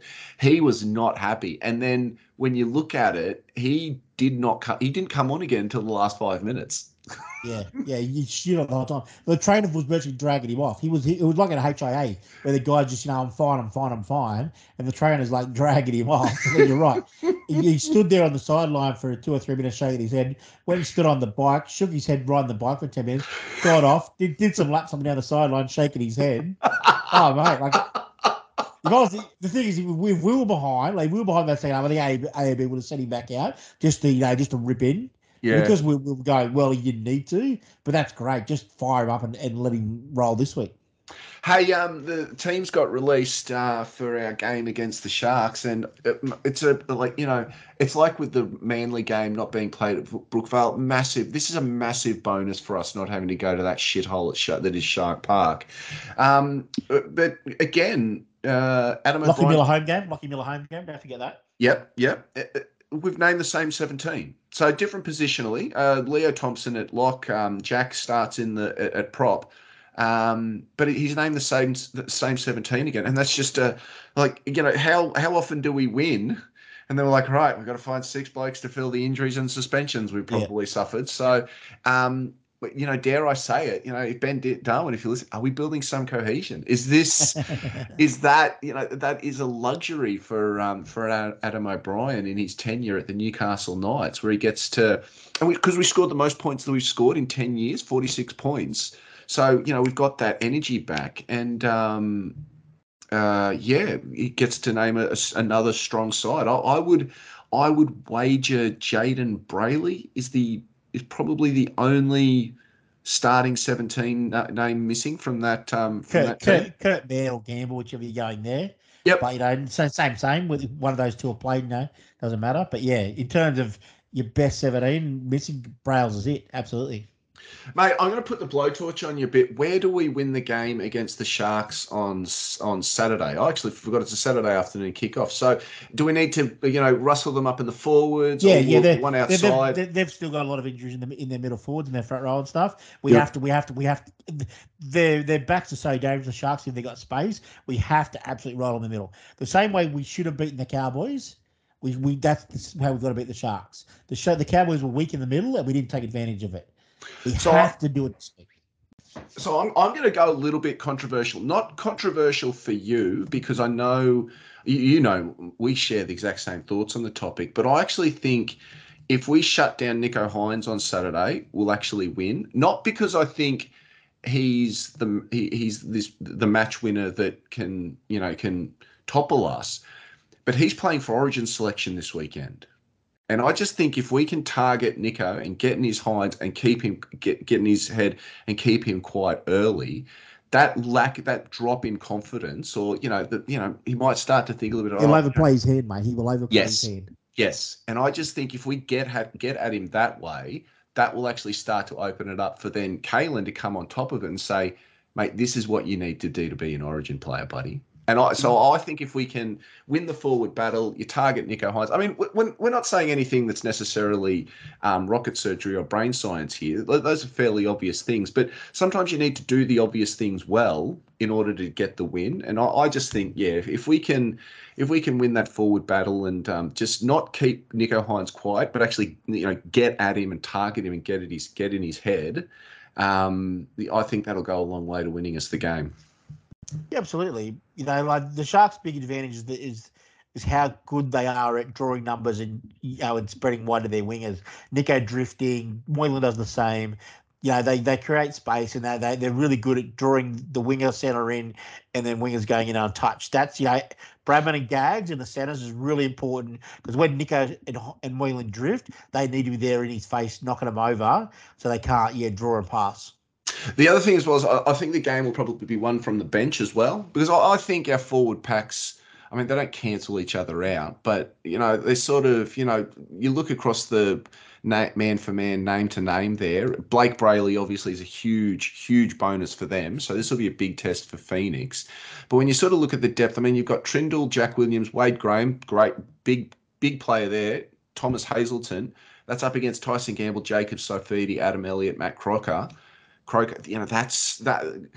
The, bench players have got to come on and do a job. You know, they, they can't be coming on um, and sort of uh, dropping, or you know, if we're behind, they've got to be able to come on and lift the team. Um, Who are, their, who are their name props, mate? Who are they got a prop there? for uh, the The Sharks, Sharks, yeah. uh, Kaufusi and Royce Hunt. Ah, beautiful. So still no Toby Rudolph. Yeah, we man. Yeah, no. The, the, the twin the twins need to do the Cam job. McInnes, Cam McInnes out as Cam well. McInnes, and, another one out, so it means that um, they're need to play more minutes of um, Dale Finucane at lock, which I don't think he handles big minutes these days. Um, no, I man, we really, really, really should be dominating them in the middle with that side. The other thing as well is for me as well, if this is a new team, I want them to still be stinging from that performance at Shark Park last year, that 18 to nil when the season really started to spiral. You know, that in hindsight, that and the Manly game last year were when we were like, yeah, we're, we're, we're cooked this year. And this is another opportunity again for this team to come out and say, this isn't, we're not that team anymore. And we're going to show it to you now by going, you know, just like they did against Manly. You know, that, that, that you know, we were down early, we got it back, you know, we got to the draw. You know, that was the type of performance. Like, okay, you didn't win, but you didn't lose either. And you showed us that you can come back. I want this to be another statement game to say we're taking it to the Sharks and um, we're gonna we're gonna get the job done. I'm look, I'm I'm I'm I'm obviously high on us at the moment because we've had a win, but I want to talk to you about our draw because you mentioned something else before um, about the byes. We've got a really odd set of byes because when you look at it, we play blocks of eight games, three games, four games, nine games. Uh, sorry, sorry, uh, nine games, three games, four games, eight games. So you're right. We've actually got three byes in the space of I think about um, ten weeks. I and I'm only speculating here. I don't know what the fuck goes on behind closed doors, but it wouldn't surprise me if Adam O'Brien has just targeted these three games to just go, just go all out, boys. I'll give you, I'll give you a few days off over uh, after uh, for the first bye. Go and freshen up because when you come back, we are going hell for leather for three mat three weeks, and we are just going to smash blokes. Uh, the opposition in those three games Titans, Sharks, Manly. And I've just got a feeling this is a block where we can go out and hammer teams for three weeks, pick up six competition points, and then have another rest and go out. Well, it's again ten points. If we win these three, that's ten points we've Yes. got in five weeks. You know, Yes. So it's- with them surrounded by the buyers, you set your whole season up. It's um yeah, it's a, and this is the one like yeah, this, this is the one you you're always going to drop some games you shouldn't at home, you know, but you need and and to counteract that, you need to win some away games against good sides. You know, when you're right, we've got lucky. You know, we've got we got Manly away from Brookvale. We got a draw out of it. We should have won. You know, we've got Cronulla away from Shark Park. You know, we need to get that one, and then we need to get the Dolphins in Perth. Oh, You know, 100%. the, the, the draw's falling our, our way in those ones. We need to, you know, we need to take advantage. So I, I think there's a big opportunity for the team this weekend, and um, yeah, I just, um, I mean, it's the hope that kills you, isn't it? Is it? You know, if you'd spoken to us both a week ago, the Titans are going to do a job on us. We're high on the team now. Come, come and see us in two weeks, people. When uh, actually it could could make for very drastically different viewing. I, Hey, did, I did, I did note that it's very nice. Like that, we'll play Manly without Origin players, and the one player that Manly, well DCE, but the other player Manly always have automatic Origin Turbo is likely not to play Origin. true, It's very nice, very true. nice. It- it's pure Knights. I'm no expert. I just love the game. But more than that, I love the community. If you're a fan of rugby league or the NRL, you'll love Big T's Tees. Unique, affordable, and made for fans. Find a link to the online store in the show notes below. You'd look good in one of Big T's tees.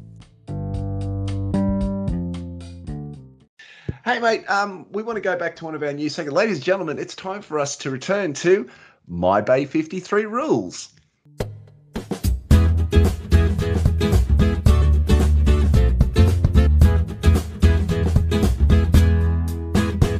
Bretto, we did not get an opportunity to do a review over the past couple of days, so we've got a few food items that we've been enjoying at um, at the McDonald Jones Stadium. I want to cast your mind back to those um, what the, that wonderful, wonderful time. Uh, I think it was against the Raiders, The Warriors. the Warriors. Yes, Easter Sunday. Easter Sunday, where you and I decided to um, enjoy a tasty a tasty meal that in, involved the uh, the fabled Chiko roll. Now, before you get to your review, I just want to uh, send a message out to our um, our, our, fellow Newcastle Knights pod uh, hosting uh, cohort, the Joust, who threw um, threw the challenge down to us that they um, they they they sneer at our, they look down at our Chiko roll, and nothing can beat a meat pie. I disagree. I think my Chiko roll was of a particularly high standard that day, and uh, it really hit all of the senses with just the right amount of flavour, crunch, and um, and chewability. Great texture. So the problem I always have with the meat pie is that you always run the risk of taking that first bite and the searing hot molten They're, heat. They are they are edible out in public. yeah, you can't and, eat a pie in your hands. Not, and then what happens is is that it's so hot it starts caking, like just layering itself around every part of your mouth until you feel like your whole head is on fire. You never have that problem with the Chiko roll. Chiko roll is always cooked to perfection, but it's never too hot. It's always just right. Brado, I really enjoyed my Chiko roll on the day, and I'm definitely giving that uh, four KP headgears out of five. I'm on board 100%. 4 KP headgears. It was fresh. There was a nice little touch of salt on it. The inside was just the right temperature. It was hot. Once you get the first bite, let it cool down. Perfect. Enough crispiness on the outside. Absolutely magnificent. Credit to the ladies and gents in the canteen. Four out of five. My cousin Thor, he he swears by the the McDonald Jones Stadium Chiko roll. For him, there's nothing better than a game day experience than um, uh, half a dozen beers and two Chiko rolls. This is nothing can beat it, mate. We we got to partake of some further um, meals. What did what did you um, treat yourself to uh, for the game against the um, against the Titans on on Mother's Day, mate? I went really flash, feeling really feeling it after the bye, and went the Angus burger. Very nice. Now, uh, talk us through the Angus burger, mate. What was what was it that drew you in that direction? What what, what were you? What were the hits? What were the misses with um, with that meal? Well, I was, feel, I, was, I was feeling some good quality red meat. We'd already done the cheeseburger, so I thought that's it. I'm, I'm going the Angus. they, I'd seen, I'd seen the, the, the young lady put put out some fresh ones. So I thought, right, I'm, I'm on that. Really, really good for for a stadium burger. You know, the meat's always never going to be perfect, you know, but a nice amount of condiments on it some really nice fresh pickles on there. The meat was juicy enough. I'd give it three out of five KP headgears. Is it a hit or a miss, Bretta? No, it's a hit. It's a hit. It's a hit. you know, for the for the price you put me in, like, oh, it's not worth the money. But it's a it's stadium food. It was enjoyable. It went down nicely with a beer. Yeah, easy three out of five. I went something a little bit different on Sunday, Bretto. Something I've never had before, and I wanted to try something different. I went with a ham, ba- uh, a, a sort of ham, ham baguette, or like a thick um, bread roll. Um, and it was quite delicious. Yeah, it was. It was. It's like you said. It's all about getting that that combination correct, and you, you want to get the right levels. My only criticism of it was that there, the the the bread roll was too thick. But you know when you have those certain bread rolls and you got to fucking bite down on the bastard and you're ripping and tearing, you can't as thick as the bread roll was, it was still biteable, so that I wasn't sort of having that never ending battle. So I felt like the bread sort of went over the top. But, you know, the ham, um, the fillings as well, you know, there was a bit of cheese in there. I really enjoyed it. So, but I, am I'm, I'm going to go with you. It's, again, it was, a, it was a three KP headgears out of five experience for me. Um, yeah, the, the bread was, it was just a little bit too overpowering. I, I think a smaller bread roll, um, great serving size as well but um, yeah, that, that, just a smaller bread roll, and we can really bump that up to a, a four a four um, four out of five effort. But so far, I think the uh, NJ Stadium catering has really been hitting all of the right marks, mate. Yeah, absolutely. You know, the price of deer, price of deer everywhere. But you know, I, I, haven't got anything yet where I've gone. That's that's awful. Not not one yet. Uh, the young fella, young Oliver, had a hot dog at the Warriors game from the uh, the hot dog, oh, yes. uh, the hot dog caravan up on the uh, Family Hill. Loved it perfect. He said, and he's a hot dog connoisseur. You'll have him every day if you let him. He's a big hot dog man, and he was he was very happy. He was happy to give that four out of five.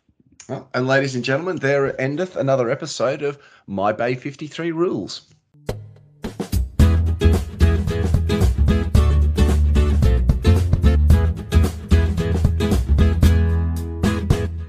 Hey, Bretto, can we, before we sort of wrap up, there are a couple of other things that I do want to uh, chat with you about. Um, I, actually do want to talk a little bit Dragons, though, if only because uh, Anthony Griffin has finally been let go. For me, though, I mean, the big talking point from a Knights fan perspective is that, and I probably even said it as much to you over the off season. I thought after 10 rounds, we'd be talking about the Adam O'Brien departure. Um, but it's, uh, it's Anthony Griffin instead. Um, I, I, sort of where, where do you where do you sort of go with this from a Knights perspective? So I, I feel like it's a bit of vindication for AOB because he, he certainly came into the season under pressure. You know, he was for a lot of people the odds-on favourite to sort of get the punt punt. Um, but you know, he's four and a half wins into the season. You know, he's starting to build something there. Um, but old Hook, he's um, the the Dragons have finally belatedly, most would say, had enough of him, and uh, he's gone after eleven rounds. Yeah, I, I, I have never understood the hook thing. You know, he yeah. had a big reputation as, as Wayne's offsider back in the early, you know, sort of 2000s, you know, and he was Wayne's offsider through that sort of period and he got, got the reputation. But if, but at the Broncos, you know, he was meh at best. Um, yeah, you know, nothing more, nothing more than that. At Penrith, you know, they were remarkable how poor they were in attack. Penrith, you know, and obviously what we've seen them go on and do since he got punted from there. Mm. But at the Drag, the Dragons took him rather than one of the up and coming assistants in terms of they needed a bit of a disciplinarian. They needed someone to pull their club together, you know, because of their, their off field issues, and they, you know, they they needed to get a, a sort of way to go forward in terms of the on field product being consistent and stuff. And it's been the exact opposite. The off field stuff's got worse. The on field products got consistently bad. Um, yeah, I, and the thing is, to me, feels like one of those um, Sam Allardyce types in the English Premier League where he'll keep getting a job, but he never should have one. so okay, so you think you don't think Hook is done? You think someone else will oh, pick no, him no, up so, again at some point? Someone will, someone will give him a game. For sure, give him a go for sure. He's just got this reputation in the game. Um, no, he'll he'll get another crack for sure. Um, okay, so where do the Dragons go from? Because you and I were sort of we were discussing a bit in the chat.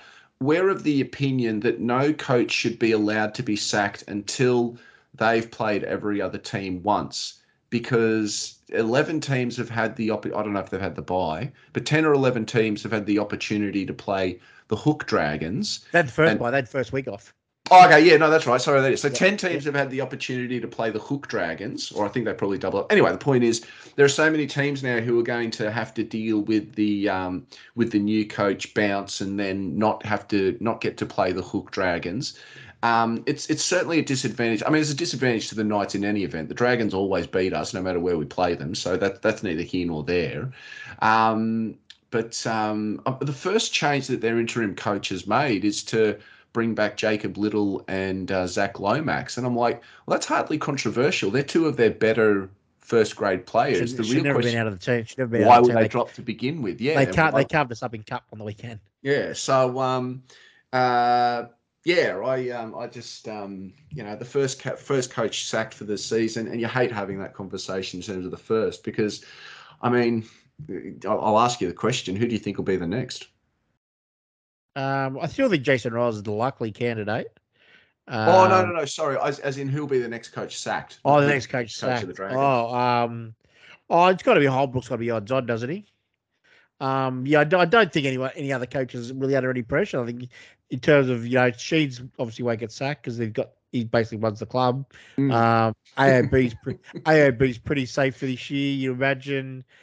Um, no other clubs are really below par. You know, with with old coaches. You know, all the all the coaches are sort of struggling and newer coaches. You know, mm. your Seibold types. You know, merely are going to sack him in the first year. Um, obviously, um, Ricky's safe at Canberra as long as he wants it. Payten, is, irrespective of what happens to the Cowboys, Payten's safe this year because you know, coached the uh, last year. You know, you're not gonna you're not gonna punt him the next year, and though we both think he's a fraud. I um. I actually think that I actually think Holbrook's the likely next. But I think if it gets to the off season, the next coach to go might be Robinson. See, I was, I was, ooh, really? Not that I think the Uncle Nick will punt him. I think that um, he's there's a chance the pressure might get to him and he steps aside. I um oh, he'll step aside, will he? he'll just be uh it'll be his body will be involuntary stepping stepping to the side from what's this thing in my in my ribs here? Um and the cocaine in his back pocket that. Hey, it's not looking good for Robbo, is it? Look, uh, come on, we, we've got a little bit of time here. There are a couple of things because I actually want to talk about the tips as well. Hey, remember when I said I thought I tipped Manly? I- was Yeah. wrong. I actually did tip the Sharks. So it was the Bulldogs in the end. The Sharks were the only away team I tipped last weekend, and the, the Bulldogs are the ones that cost me um cost me a perfect round. I, bl- I bloody changed simply because I thought DC and Turbo did for Origin at Brookvale and Cronulla Yeah. Brookvale. I just, yeah.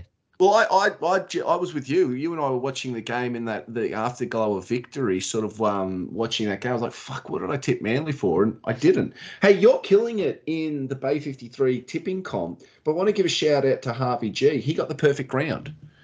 And in hindsight, I mean, the Sharks Manly game really was the only one that, in hindsight, you, you really, you know, it was a toss of a coin because the rest of the, the rest of the results For the us, end- for us, the Titans, obviously, you know, a lot of Oh, people no. take the yeah, granted. Um, but I uh, also got the, uh, I, I, for some reason, put my faith in the Bulldogs at home over the Warriors. Yeah, same. I, I don't know what. I think I thought that the again. I thought the the uh, Warriors would be flat from Yeah. Yeah. So, it's same with Um, me. But I didn't realise Gus Gould gave his first mention of the five year play. So I was watching the footy show with mum and dad for for Mother's Day, and Gus was uh, hosting in place of Joey. And Gus was he made mention. Well, it's going to take five or ten years for us to start integrating these these juniors that we're building into into first grade. Yeah, it's uh, fine. for success. The was like, five year Here we go. It was Here about we eight years, go. it was about eight Penrith, and now the five year plans become the five to ten year plan. and the, you know the difference, but Penrith fans were used to no success, so and they you know they're not an impatient fan base. They were, you know, that was sort of how they they're happy. Just their ju- they're a bit like our us, you know. As long as Mm. their juniors are coming through and they're getting better, they you know they're pretty happy. The Bulldogs fans aren't going to cop that. No. The Bulldogs fans didn't, you know, a bit like we, you know, we didn't cop three, three or four years of Brownie rebuild to then rebuild again. You know, the Bulldogs fans aren't going, we did cop, you know, well, the Bulldogs haven't been good since 2014, Yeah, 2014. you know, so like they're, they're a club that, you know, were, were pretty much a regular grand finalist and, you know, they're pretty much finalists every season to, to not be competitive for going on a decade now. They're not copping another five or 10 years of this. I think last decade was the first decade in like 50 years or something that they didn't Yeah. win a grand final. Yeah. Hey mate, let's do some rapid fire um, tips before we get on to the the last. Um, we got one question that we really do want to answer. Um, Broncos Panthers. Uh, Penrith. Yeah, that's what I think. Uh, now Dragons Roosters for the bounce back gap for the post coach bounce. Uh, no, because that guy that coach and I had a bit of a look at him. Does anyone know who he is? I, I still don't. I can't remember his name. I, I, I'd, I'd, I'd, be somebody car. I'd be shocked if he's coaching the Sislock Winners. Um, no, the Roosters. Yeah, the Roosters should get that done. Rabbitohs Eels. Oh, South will put forty on them. Um, Souths like Souths are surely they're everybody's second team except for Roosters fans. They're going, they're awesome. They're just awesome to watch at the moment. I know they sort of ground out a win against the Tigers, but the Tigers are doing a thing at the moment. They're having their their stretch. Um, you know, the Souths have had that awful, just awful first ten rounds as well. Um, in Yeah. terms of the, the teams they've had to play. Um, Souths look they look really good at the moment, and Trell's amazing. Did you see the Trell, the mic'd up Trell on Matty Johns show? No, I missed that Oh, actually. it's, it's, it's saw- amazing, I- amazing areas. Yeah, I heard little bits about it. The the the whoop when he uh, when yeah, was- when he threw, yeah. he threw the cutout ball for the try and that. Yeah, no, um, yeah, r- roughing up Reggie and yeah, no, it's um, yeah. I might see if I can get some footage of that. Um, Knights over the Sharks, Tigers, Cowboys. Ooh, um, Tiger. Yeah, that's a, Can t- the this is a Can the, can the one. Tigers put, their, put their fourth good performance together? I, I probably think the Cowboys. I don't think the Tigers can play good four weeks in a row, I just want to check. It's being played at Leichhardt as well. where they always lose. Who always loses there? Tigers. Well, that's why I think they'll win this one because they've lost so many there already. I'm going to go with the Tigers. Um, Dolphins, Storm. Hmm. Storm. Really? You don't think? You don't? Yeah, no, they're they're just they're starting to roll now, and they, they Yeah, want to get yeah. that win up for Origin period hits. You know, getting points in the back for Origin is important for them. Okay, last two: Bulldogs, Titans. Uh oh, jeez. These are hard Um, tips this week, yeah, and this- this yeah, one's at Accor stadium. Um, I might I might stay on the dogs bandwagon and give him one more chance. All right, I'm going to go the opposite way because fuck if the, the Foxx Bulldogs. plays, if the Foxx plays, Oh, okay. Yeah, all right. Is he named? I don't know. He was named last week. He didn't play. yeah, Surely, he- yeah, he's named. So, but we'll see what goes from there. And the Raiders Eels. I'm going the Raiders. no, with that one. it would be Raiders Eagles, would it? Ra- Raiders. So Raiders Eagles. Sorry, Oh, I saw Raiders. Eagles, Oh, yeah, said right. Eagles. yeah, Raiders. Yeah, I've got the Ra- Raiders by six. Down the blind, Andrew Johns. Inside for Elba. Elba will score. Elba will score. Newcastle have won the grand final. Um, hey, can we finish off? uh, And I think this is a really interesting question from one of our very rare Roosters um, fan followers. Um, uh, give this guy a, a, follow if you're not already on Twitter um, at Lambretta GP 1971. Mate, he hit us up a few weeks ago, and I want to make sure we answered this when you were here. I've got an answer from Harvey G as well, but his question is if I can just bring that up quickly. If you could change three things about the club, what would they be? And he wants three.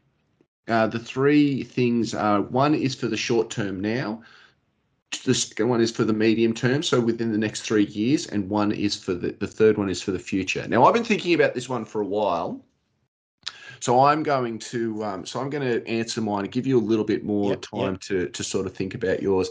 The thing I would fix immediately now, and I've all and I, is um, and I've always said it is I would just do whatever you could to get the off-field um, medical right. I think we're having a really good stretch at the moment, but I would still be just investing as as much money as I possibly could into um, just setting up that. Actually, no, that's probably more the that's probably more my three-year one. So that's probably more my second one.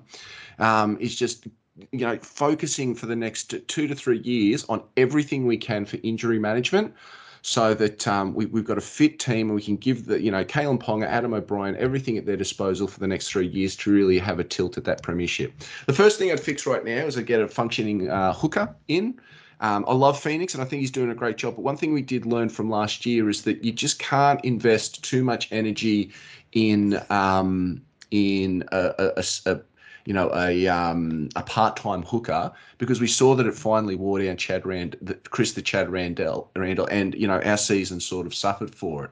And the one thing I'd sort of work on for the future is I'd go Gus Styles um, five to ten year plan for our junior pathways. You know, they, we've been saying it for, for 35, 40 years is that the Hunter is this untapped resource.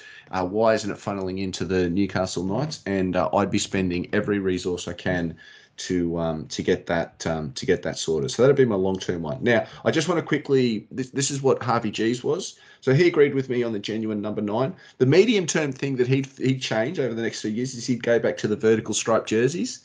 He says that's the only jersey that we should have.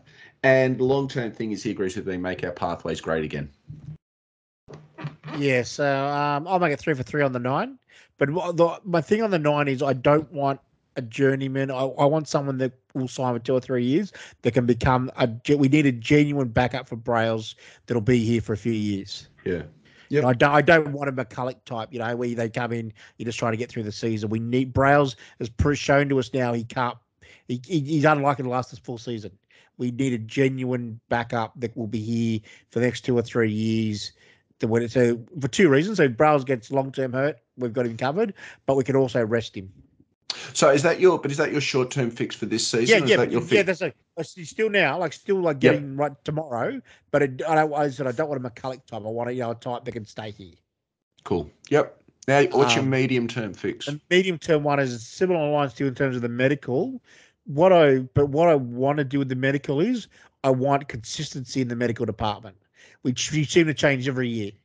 Yeah. You know, I, I want a team that AOB is confident in that for the next three years they are the guys. You know, head trainer, strength and co- strength and conditioning coordinator, doctor, physios. I want the same team here for several years. You know, to build that rapport with the players, to understand the players' bodies. Um, because we thought Craig Catterick was going to go with Hayden Knowles this season. We, we were surprised that he was still um, here this season. And I mean, for all intents and purposes, he's do. Um, it's like we've said. We the, the, I think the injury curse is dead. Um, and he's been he we've named the same 17 two weeks in a row. Yeah, no, it's been yeah we've had some injuries this year, but it's been it's been pretty good. The DSAF suspension was the one that sort of threw us out. If we didn't get Yeah. that, we'd, we'd be pretty okay. Yeah. Hey, uh, just quickly on the injuries though, you because you your, one of your bugbears is the injury report that we get weekly because you're not happy because you don't like. See, I don't have a problem with that. But And- don't and- do it. There's no info. Don't do it. yeah, but if they they've got to do something. No, they don't. No, they don't. No, They- for- all they all they have to do is a little thing that says, um, blah blah blah blah, two to three weeks, blah blah blah, round three. Not this going through their pres- Oh, going see through their bloody program. Of course, we know they go through their programs. They're not sitting in the fucking pub. I mean, they might be in the toilet at the bloody Delaney, but you know, no, I see what you're saying. Yeah, no, I, I see because I like I was sort of a bit because I know they gave the full video interview and they tried to make content out of it, and I was just like, I was like, look, I'd really prefer that you were spending more time on fixing the players and less time on doing your little videos. So I was happy to see the back of the videos, but yeah, you're right. I guess what you're saying is is that you, you're sort of like, an update. Is he has he improved this week? Is he the same as he was last week? yeah, You know, no, all right. What I want, you know. Okay. No, you, you you've convinced me, Bretto. Mate, what's your um what's your long term fix for the Newcastle Yeah, long, term is also the pathway, but to me, it's not the pathways in terms of we develop the we produce the juniors. To me, it's the transition from juniors to seniors. We have to get that a lot better, and we we have so many good players that we that just do not trans, and it's shown by how poor our cup team is this year. Our cup team's on the bottom of the table with a minus eighty so minus one hundred eighty something differential in ten weeks Mm. and the next last is about minus 90. Like they, they with the guys in that, there's a lot of top 30 players in that team, and they are, horrendous. You know, they threw away a 14 point lead on the weekend against St George, who are also down the bottom of the table.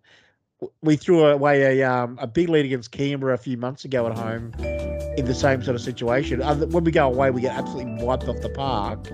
Um, so the, the, the, there's no transition between the good 17 year olds then making it in the cup and then in NRL. We need to make that transition a lot better. We, a club that produces the juniors we should do, our cup team should be good every week because those kids can just stay locally and play cup. You um you got to watch a bit of the cup game or all of the cup game on Sunday beforehand, mate. You got to lay your eyes. Now I do apologise for my my um well I'm the new winger, uh, Latia Mac, Maka Drecki? Michael Drecky, yep. Um, but also uh, Dane Al Yeah. Falau. I'm not sure. I'm not sure. Yeah, I'm my, not sure. my sincerest apologies, everyone. I'm, I'm gunning for a job as a Fox Sports commentator. I can't pronounce them correctly. Um, but you had an opportunity to see them both play. Dane got a double. Um, for all intents and purposes, he looked uh, he looked good. He looked solid. You know, he came up to do a job, and um, he played like a top 30 player. Yeah, you know, he's 26 year old. He's at North Sydney, who have been the benchmark of that competition for three or four years because they're part of the Roosters system. Know, the Roosters have their own cup team. Roosters actually split between the Roosters and the Bears. Um, now, he, he's every bit a really good cup player. He's a tremendous athlete, huge, sort of tall, um, you know, big body, strong runner. Has a few errors in his game, which is obviously what's kept him, you know, not making it through. Oh, But that to me- pure Newcastle then. But to me, he's he's a worth a throw at the stumps. Now he's only on a, a short term thirty top thirty deal to try and get him up here, just as you know, because we don't have his body type in our in our club. Yep. So that you know, to me, and he, he looked every bit. The question is, is he just a really great cut player, or can he play NRL? We don't know, but to me, that was a really smart bit of business. Um, I mean, time will tell. You know, we'll see if he gets an opportunity. Obviously, the idea is that, um, you know, first grade plays so well that they don't provide that opportunity. Yeah. But uh, we all know that that doesn't happen in a perfect world. Hey, um, I think that's it, mate. I think we've sort of uh, we've hit the end of uh, hit the end of a show. Another great, um, just good footy chat, and it's it's always you know when I was talking with uh, Nagy about this uh, last year, he said it's always easier to talk after a win, and um, you and I were sort of pointing out we only got to talk after six male men's wins last year, so um, we've uh, we've managed to make it to our fourth already. So hopefully there's plenty more to come. The men just need to keep winning till the NRLW starts. Correct. Yeah, correct. We've got to get this pre-season tournament out of the way for the NRL, the real Correct. comp in the NRLW to start. Hey, thanks for listening, everybody. Enjoy the week. Um, we'll, um, you know, go the Knights on uh, Saturday, and uh, yeah, we'll see everybody on the socials. Thanks, guys.